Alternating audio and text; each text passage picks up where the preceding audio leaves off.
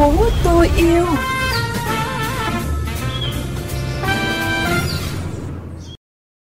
Thanh Thúy và Tấn Khoa xin gửi lời chào đến quý vị và các bạn đang cùng lắng nghe chương trình Thành phố tôi yêu trên kênh VOV Giao thông Mekong FM 90 MHz, phát định kỳ vào sáng thứ năm và phát lại vào sáng thứ sáu hàng tuần.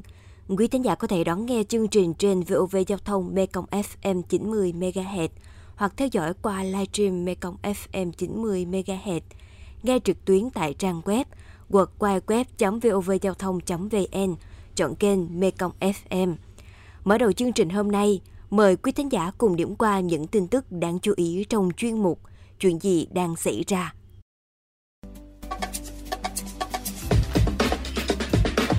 Chuyện gì đang xảy ra?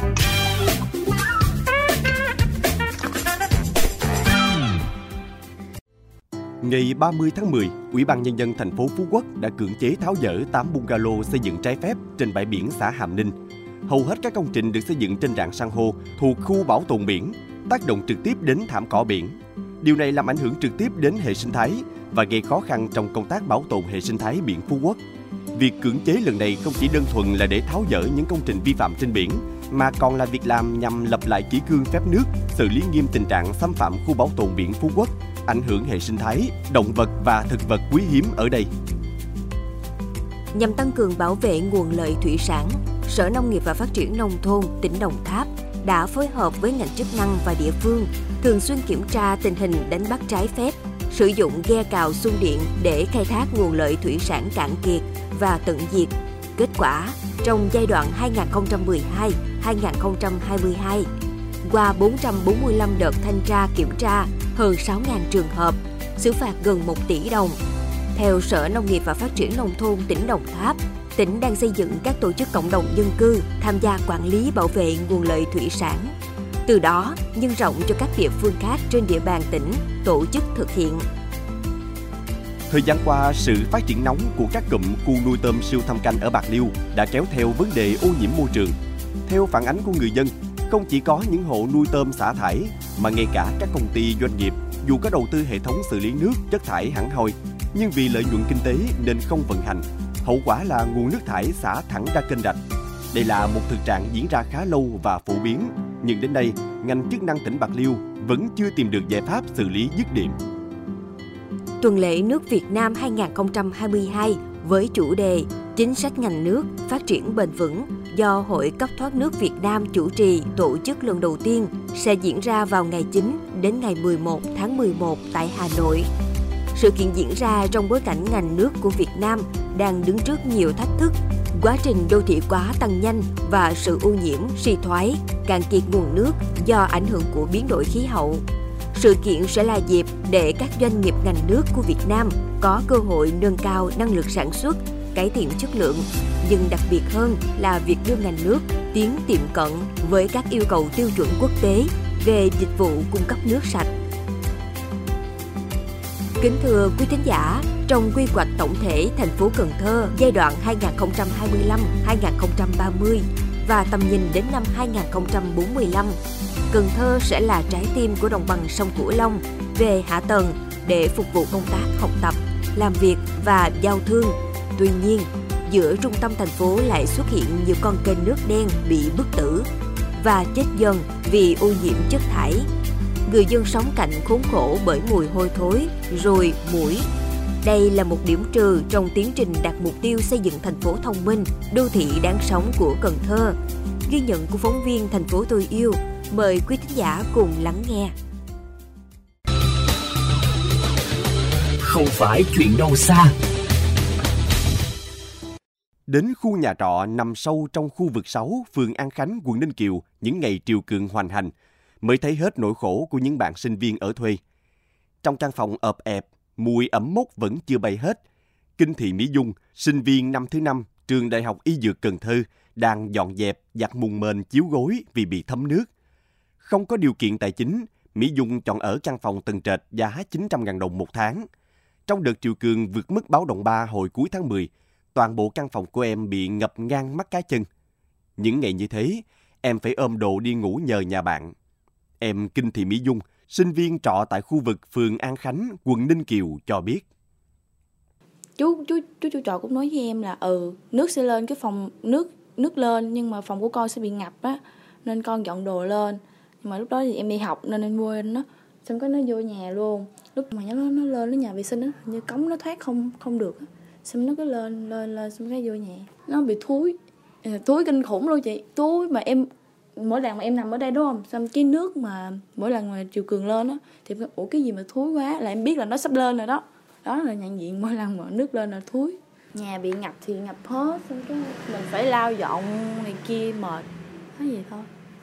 Trước cửa khu trọ của Mỹ Dung là con rạch đã được hình thành trên 100 năm mang tên Mương Củi, ranh giới giữa phường An Khánh và phường Hưng Lợi, quận Ninh Kiều, dài hơn 1.500 mét, chiều rộng khoảng 7 mét, bắt nguồn từ mương lộ 91B, đổ ra rạch đầu xấu.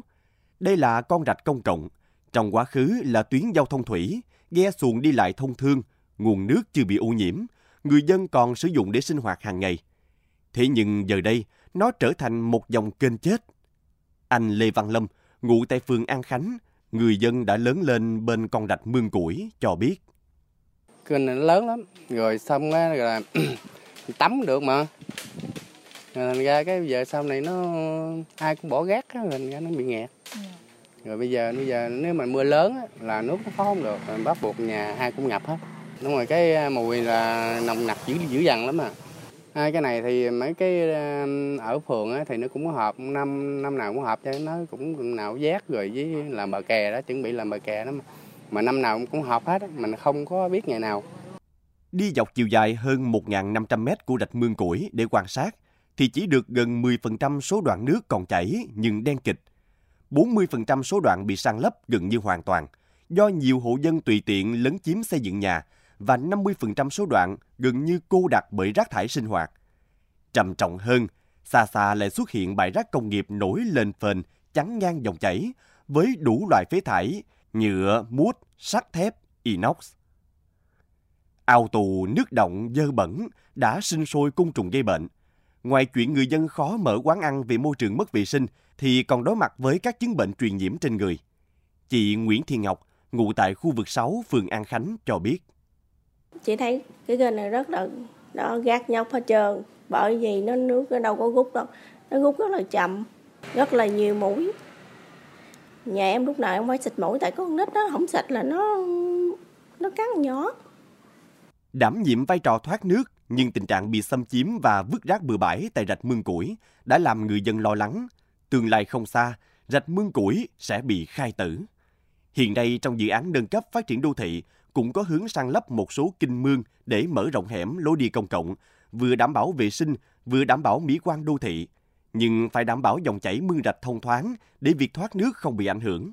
Do đó, việc tùy tiện lấn chiếm mương rạch đường thoát nước công cộng để xây dựng của các hộ dân chắc chắn sẽ ảnh hưởng nghiêm trọng đến việc thi công các công trình mở rộng, nâng cấp hẻm khu vực sau này. Vì thế, công tác quản lý của địa phương đối với các phần đất công, mương rạch, đường thoát nước công cộng không thể xem nhẹ.